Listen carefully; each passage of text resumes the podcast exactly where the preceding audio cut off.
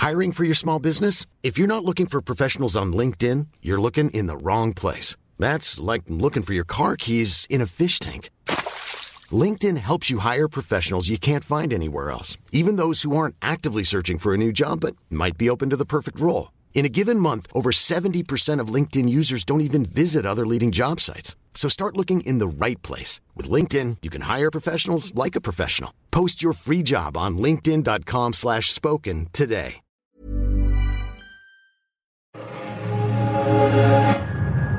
Wheelhouse DNA.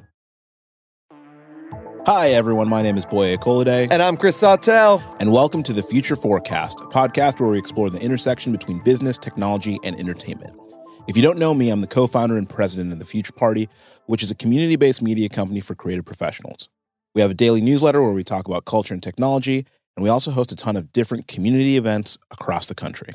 And I'm the co founder and CEO of Crosscheck Studios, a Gen Z media company built by Gen Z for Gen Z.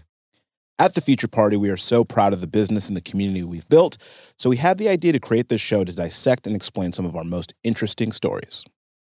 Today, we're looking ahead. We're going to talk about the rise of the chief AI officer in corporate America, how a company is letting you design and 3D print your own sneakers, and what Smartless, selling for $100 million, says about the podcast ecosystem. But first, let's catch up. Let's catch up.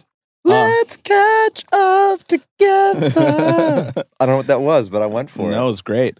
Uh, yesterday was fun. Oh man, Thanks for the invite to the Amazon Music Party. You know, why wouldn't I invite you? Are you kidding?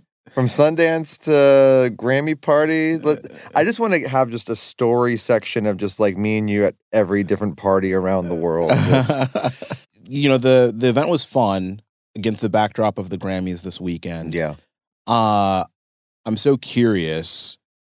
There's a lot of music news in the world. Like literally just last night, this Universal thing. I I think this is crazy. Yeah.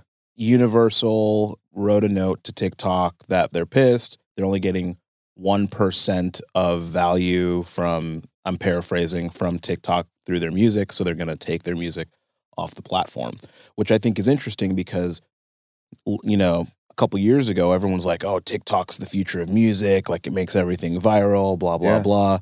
And it doesn't seem that way. my immediate reaction when seeing it was, you know what? I got to hand it to Universal. I think that's a really fair point. They're, they're, they're not doing it for the artists, but Mhm. it was a really fair point to see and acknowledge. I went, man, that TikTok's asking for too much. Well, so this is this is what Universal said. TikTok accounts for only about 1% of our total revenue.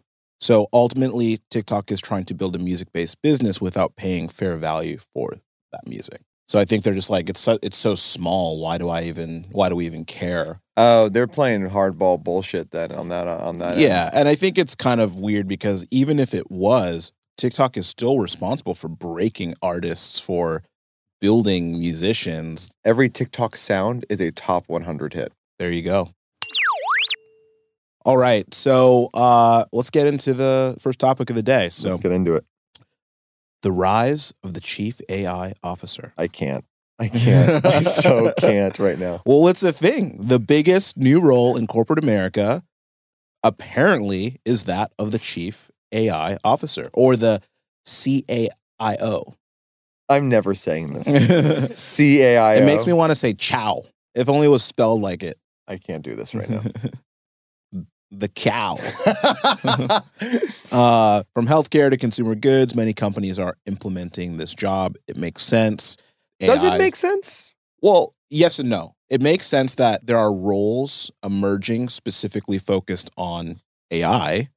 You know, it, does it make sense that it is like in the C-suite? I think TBD. You know, like look, I've said this a lot. I feel like the AI revolution is like the printing press. It's it's fundamentally changing humanity and we'll see what that means for the future but ai touches everything Yeah. so i'm like does the caio is there are they more powerful than the cfo than the coo if if every system is now going to be reliant on ai Wouldn't they roll up to them though? I, I think from an organizational perspective, if AI is one component of your business?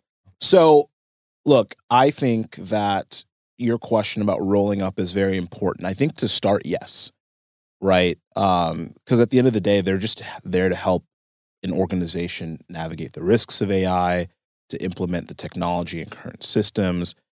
But I feel as AI proliferates, I could see them ha- having V power. Are the roles defined though? I mean, in your corporation, it sounds like you would say if you were building it out, you would have your, I'm just going to call it the chow, oversee all of your AI and roll up into you. Yeah, yeah, I think that that makes complete sense. Um, or the COO, because the COO is, you know, traditionally operational, Mm-hmm. right? I think I struggle with: do they need to be in the C suite? Like, can they just be like, I'm head of AI and I report to the head of operation? And that's why I ask, because similarly, and I mean this respectfully to anyone that is going into this role, it feels like HR for AI. Mm, the rules and regulations and the insurances that as our AI systems are being implemented and and interfacing with our employees, there are protections and protocols in place to ensure that we have a real safety net so that I'm not creating the next Skynet over here, you know?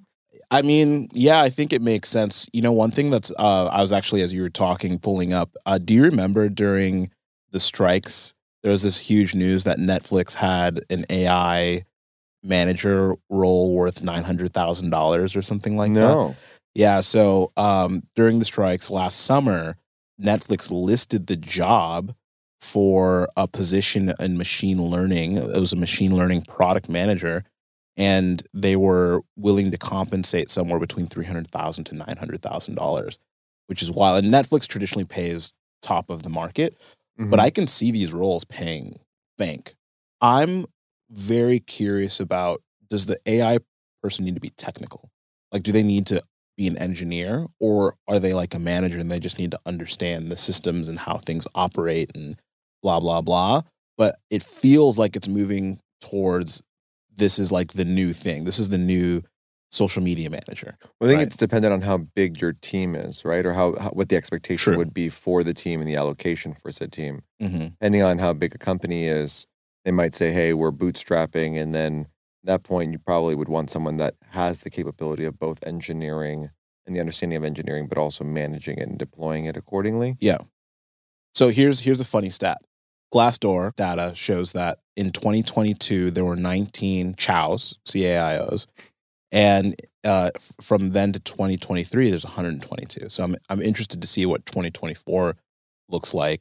And you were asking whether big or small, right? So it of course makes sense if it's a big organization, but what do startups do? Like I feel like everyone just needs to understand AI, or is it fundamentally that you need someone if it's like a 10 person company?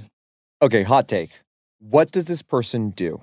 As we get bigger and bigger, or as corporations build and build and build, and we get buzzwordy moments or pop culture moments that we have to have answers to or responses for, we start creating roles, eh, titles. It becomes a whole thing of like, hey, here's a title for you, here's a title for you. Just ha ha ha. We need to like have a response and have the ability to forward facingly to, to the rest of the world say that we're handling it. mm-hmm. And a lot of times, at least in my experience, sometimes people just get the title and they don't do frick all.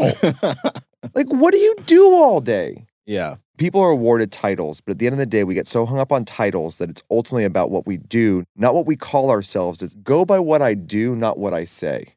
It's tough because you do have to, in an organization, you do have to define roles. Of course. But I also struggle with does everyone need to be a chief something? Right? Does that need to be like the C suite has just gotten bigger and bigger and bigger, you know? And so, I mean, we'll see. What do they do? They're managing the AI systems. And so I think that's kind of why I asked earlier do we feel that they have to be an engineer who's technical? Because that feels like it makes sense. They're implementing Totally. things, they're connecting the dots. A lot of some CEOs really know how to put together software as well. Um, but I, you know, there is a world where people can just hide behind this position too, and just be like, I know AI, and you know, I think it only triggered me because it's one of those things where if I can say to any of our listeners, I think for such a long time, I looked at his title. I looked at titles and thought, I can't do that job until I get that title. And I was always waiting for someone else to tell me that I was allowed to do it. And I realized I'm already doing it. yeah. Why am I waiting for someone else to give me permission to do it? I'm already doing this thing. All right, I'm already doing it. This is the type of thing that I do. I love that. I've always said, you know, when people come to ask for an advice, and this is a, t- a side tangent from the AI, but it's like work for the job you want, not the job you have. So Yeah, I love it. Well, we should talk about the next topic. let's talk about it. So there's a German footwear startup called Zellerfeld. They create 3D printed shoes customized to fit your feet, and it's growing in a big way. They are quote unquote democratizing sneaker design. Here's how it works designers can send their sneaker concept to Zellerfeld's Discord channel, where the company will consider development. Once the concepts are fleshed out, the shoe is added to the website, and the designer pays a discounted price for pairs that they will use as promotional samples. Really unique, weird sort of concept, but in an odd way, totally disrupting the sneaker industry. Because what it's doing is is essentially empowering designers on a manufacturing level Yeah. to print 3D print and sell shoes where traditionally several years ago you'd have to like have a manufacturer and you know do these crazy deals and put enough money up front and now I feel like this empowers a designer to be just as powerful as these major shoe corporations. Yeah. What's cool about this is you don't have to be a celebrity or you don't have to be a fully well known individual. You can go out, experiment, have someone else help you create a shoe. I don't, I'm curious if you own the design. That's what I'll be curious about. If we do, a, I'll have to do some more reading on it. I think either way, um, I, I wouldn't be surprised if it's similar to like the traditional model, right? So if you were to go to a manufacturer, you'd have to like get it patented, have access to the original mold, you know, so on and so forth. So I, I would be surprised if Zellerfeld gets all of the IP. That would just be like weird because really anyone can 3D print shoes. Right. The clarity is is that the designer gets 60% and then the manufacturer Zellerfeld gets 40%. Yeah, back end royalties from total sales. In perpetuity though? I guess what I'm curious about is say you help this person create their shoe, bring it to life, really fully build it out and they love it. Yeah. They want to go take that shoe and then fully make it at mass scale. Are you still getting a, a, a still getting a royalty on that? I mean, it makes sense. I think whether in perpetuity or not, I think it's smart. Yeah. You know, it's like they're saying we're like we're allowing you to mass distribute in this capacity. Yeah. Um, so it, it- makes sense. And I think what's interesting though too is even though Zellerfeld is working with these uh, younger nascent designers, they've also done big deals. They've actually already worked with fashion giants like Louis Vuitton and uh, Moncler, and they act they were commissioned by Kanye for Yeezy Season Nine. Oh wow. You know, and and so these people have been in the mix for a while, and I think now they're just kind of having a coming out party for the masses. How do you think Nike and Adidas and New Balance are going to react to this? It's a great question. No different than how they're already doing it. They've already been squeezed and they're constantly trying to figure out ways to stay relevant. It's just continuing to do collabs. So in something like this, say a shoe line were to get cool or get to be gobble it up, do a collab, combine the two, buy them out if it really becomes a threat. But for the most part, so much of what they're doing is in that cross collaboration or, or exclusive line. I look at it now like a new Nike shoe is available every week. They're doing five different drops Mm-hmm. and they're really just at this point now it just seems like Nike goes, "Hey, you want a Nike shoe? Come on in. You're going to market it all for us. We'll help you a little bit." Yeah. But, you know, Well, what I think this does is, you know, uh, the Giants will still be around, but I, I feel like it empowers new brands, new Yeah. passionate brands. And I'm really just thinking also about these designers. So, like, you have a, like a Salehe Bembury who is really popping right now. He has partnerships with Crocs New Balance, and his shoes are really, really good something like this. he doesn't even need to work with those people. Yeah. He can just he can be the brand, you know, and I think that's in my opinion the power that Zellerfeld is is giving to these designers is we might have new passionate empires overnight. Look at Big Baller Brand. I mean, people give so much shit to the dad, but Do people wear those shoes? I've never seen anyone wear. Big listen, listen. Do, do people wear those shoes? Probably not whatsoever. I think people probably collected them, Yeah. but the Mello family. I mean, I'll put it out there. Brilliant Yes, businessman. yes. No one- extremely yeah. smart with how he's making punches, calling, saying outlandish things. Yeah. all for the effect of of, of great marketing. Yeah, no one knew who the Ball family was until he, you know, started spouting whatever he was spouting. So TLDR mixed controversy and 3D design printed shoes, and you'll make a lot of money. Smartless sells for $100 million. Ooh, I by the way, I have it on a cord that it that it went for a lot higher. Really? Yeah. Okay. Well, I, I can't say the number, but I hear that it went for that is not the number. okay. Which I was like, what? Interesting. Yeah. Well, I'm going to come back to the number because I want to hear the number you heard. But before we get into that, maybe some context. Uh, Smartless is a big celebrity interview podcast hosted by Will Arnett, Jason Bateman, and Sean Hayes, and allegedly has been sold to SiriusXM for a reported $100 million. So, what number did you hear? I didn't get an actual put it this way. Okay. When we were talking about it at the Grammy party, it was indicated to me, oh, you think it went for a hundred? No, no, no, no, no. It went for a lot more. Interesting. And I assure you that like there was ball being played. Interesting. Yeah, yeah. Sirius definitely pulled out all the stuff. Well, I wonder, I wonder if it'll come out, or I wonder if some of that's like back end stuff because I feel like they wouldn't risk getting it wrong like that. But I I think to me, what's interesting is whether a hundred million or not, the nine figure Yeah. deal, even eight figures, right? Uh, previously, Amazon had exclusive rights to the show, uh, and the deal was valued at around sixty to eighty million dollars. And so it's interesting because several years ago, Joe Rogan, Call Her Daddy, these huge, you know, deals were happening in the podcast space, and recently, people have been talking about how they're not working, they're a waste of money, but like, I mean, this some there's a there there, right? If they're selling for a hundred million dollars. Well, not everyone is a titan like Smartless. We should be very clear on that, right? There is a, we are, as we are on a podcast recording one, there is a saturation in the market, right?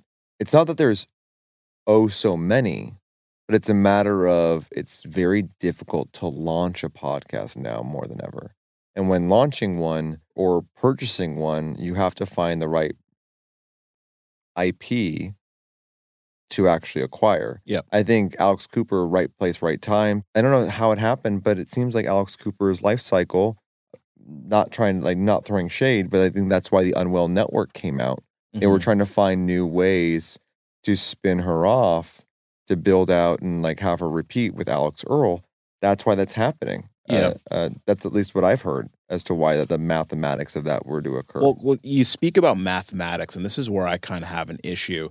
Nine figures is a lot, and like- podcasts make money from advertising. Do we Yeah. really feel they're going to make a hundred million dollars back in advertising? Well, let's let's talk about what they make the money on because that's that is for Sirius to own it outright. Yes. So they make it on merch. Uh, they make it on advertising. Okay, so it's like a 360 deal, not just full 360, and the the talent individually have deals implemented with Sirius. And so if they're owning the entire IP of Smartless, they have to obviously have here's how much we've sold in merch. Here's how much we've sold in touring. Here's how much we've sold in advertising. And they are catering to a different audience. They really hit the demo of that 35 year old and up demographic that Yeah. does still listen to radio. I'm glad you brought that up because this is a radio deal. Yeah. Right? So we're now blurring the lines between podcast and radio show. And I part of me wonders because because one could see this and be like, podcasts are you know going nowhere. There, we're Right. gonna see more nine figure deals, eight figure deals, or is No. it because Sirius is just a radio conglomerate and they're doing something a little bit different? I think it's totally that. I mean, Howard Stern is still on Sirius, if I'm not mistaken. It's Sirius XM, right? They combined. yep. You have Howard Stern. You now have Jason Bateman, Will Arnett, Sean Hayes, John Mayer. I mean, these are people that very much are millennial and up audiences. Mm-hmm. I actually, humble brag, I was playing golf with Will Arnett and Jason Bateman. And what a humble yeah, brag. you know, I just Oh gotta throw it out there. And you could tell that they very much were experimenting or exploring like where if where they would land or what they would do, educating themselves on the space of podcasting Mm. uh, without an Amazon or without someone else doing all of your Yeah. cut downs, et cetera. So we were talking about it. And what's so interesting to me is Will had joked, he he literally had said, Well, we're not we're not doing the I happen to be with Josh Richards, my business partner, one of the biggest Gen Z stars in the world. And he was joking he was saying, Well, we're not getting the ads you guys are doing. We're doing the sleep number ads. We're doing the the we're doing all the promos for the people at home sleeping, you know Yeah. And it was very very much a clear indication like that is who Sirius is going after and Yeah. how many big podcasts are available or have deals coming up they're the only one Mm-hmm. the only true one Yeah. but i think the other question is like has it also tapped out like they've already interviewed every huge guest the tour was the coolest thing Yeah. But you could say that for any late night show, day show, like right? great You know, that's a that's a that's a great sometimes they'll bring people back. There was al- there's always new celebrities and et cetera, et cetera. But you know, it's interesting. We've been talking about radio and so on and so forth, but there's a podcast graveyard. There's there's some big shows that haven't worked. We've got Stolen, Heavyweight, Reply All, Archetypes with Meghan Markle. The interesting thing about all of those deals is one of the biggest reasons is because it was getting to a point where they couldn't actually recoup the costs of podcast. So when we talk about these eight, nine figure deals, I think that's where maybe, yeah, maybe it is. Maybe radios just does something differently. Why this makes sense or not? But I, th- I just find that really interesting. I think there's something to be said though strategically. You know, we have seen this countless times where a company wants to make a big splash and make it well known that they're investing in Yes. something, right? 100%. And so there is an argument to be said that you splash so much and that you believe in this thing, and then then they start getting more and more phone calls. Wow, Sirius has money. We got to start calling them. Why didn't I get this one? So then you start getting an influx of of Yeah. new inquiries. Yeah. No, I was thinking about that as well, right? This could be making a statement. And the question is if it isn't the business model, who else can afford to make a statement right now? we don't know where they are in their current lifespan, but is this a catalog play where they're continuing to build and build and build because they're going to try to sell at some point Mm-hmm. and you know go be bought by a Amazon, Yeah. Spotify, Netflix? Time will tell. What time is it? Hot take time. Hot take time. Would you like an, a cappuccino before your hot take? Hot hot tea with hot takes. Yes. hot tea with hot takes. Hot tea with hot takes. We got to keep this part in. Yes. All right. Hot take. I think I went first last time, so Oh, you do the honors. Any of wait, wait. Sorry. Actually, I just remembered. I gotta point out that your hot take last week did not come true Whoa, whoa, whoa, whoa! I've never seen Boye more happy in my life. because you've been crushing. This not- is this is this is this is this is disgusting. This is blasphemous, sir. You give one hot take, you look out for the little man, and you say, you know what? It would be nice to see Lamar Jackson and frickin' the Detroit Lions actually do something for once. yeah. Did I think they would? Did I actually think no? it was a close game. Yeah, but I mean, It was a close game. Yeah, but but but when I saw it, you come to the half, you're like, the Niners are gonna. Yeah. Kyle Shanahan's gonna figure it out. Also, it was it was the Ravens to lose. It was the Ravens to lose. It was the Ravens to lose. Got to give got to give Mahomes props. I will say I'm I'm rooting for the Niners because I, I Purdy. But if Mahomes wins, I'm not mad. I love that. I'm rooting for the Niners. You- No, no definition. You just went Purdy. That's Brock Purdy for anyone that's not aware of who Purdy is. I just loved how he just like became like almost like a verb and a noun all at the same time. Purdy. So what's your hot take? Uh, I, will- I my hot Justin Bieber is making it the Super Bowl and he is going to dance on that stage right next to Usher With Usher. with Usher. Ooh, I like that. I would love to see that happen. I'm just saying because I want to see that happen. And I know it's like, you know, not to be a futurist today. I'm just, I'm going for it, guys. And I'm just saying that I, I could use some Biebs in my life. Yeah, I like Biebs. Uh, okay. Well, I would love to see that. So I'm not going to contest that. Yeah. That's my little John impression because he will also be on that stage. That's true. Um, well, I might take it a little bit more uh, futuristic, business minded for with my hot take today. Um, Ouch. Ouch. Byron Allen just offered Paramount Global a really decent, I would say good deal compared to what else is being offered to Shari Redstone right now. He has eh, I mean, I mean, how much did he offer? he offered to buy it for I believe 14 billion. Oh, I thought it was 30 billion.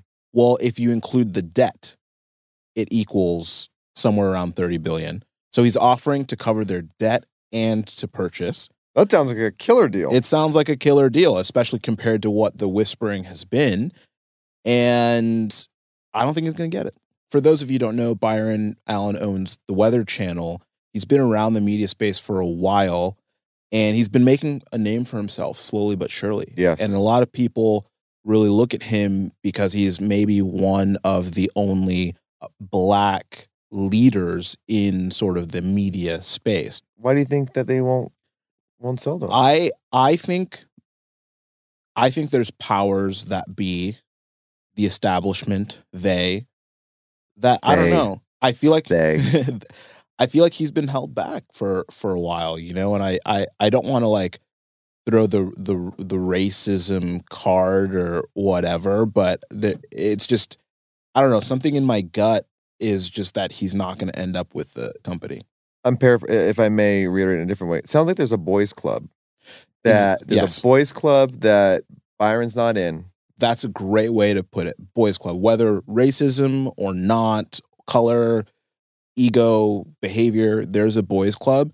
Or a person's club for the ladies listening. I love that. When you look at who owns these mega corporations, they Yeah. all look the same way. Yeah.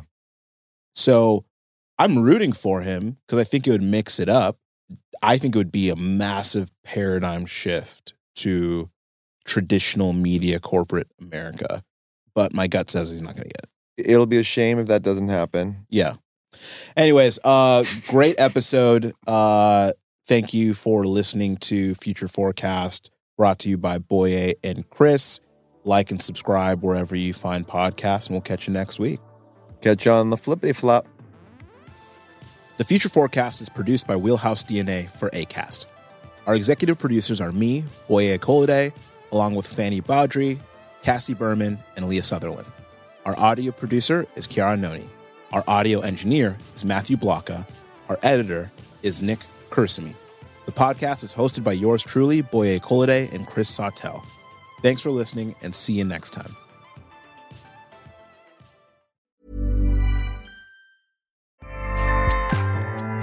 ACAST powers the world's best podcasts. Here's a show that we recommend. The Real Housewives is a guilty pleasure for most, but if you're looking to not feel guilty about that pleasure, tune in to Everything Iconic with me, Danny Pellegrino, where I break down all the messy moments and behind the scenes antics of Bravo's popular franchise. And on Everything Iconic, I also interview celebrity guests like Kelly Ripa, Keke Palmer, Drew Barrymore, Cameron Diaz, and more about their guilty pleasures, their past work, and so much more. So if you're pop culture obsessed and find yourself watching way too much reality TV like me, tune in to Everything Iconic with Danny Pellegrino wherever you listen to podcasts. ACAST helps creators launch, grow, and monetize their podcasts everywhere. ACAST.com.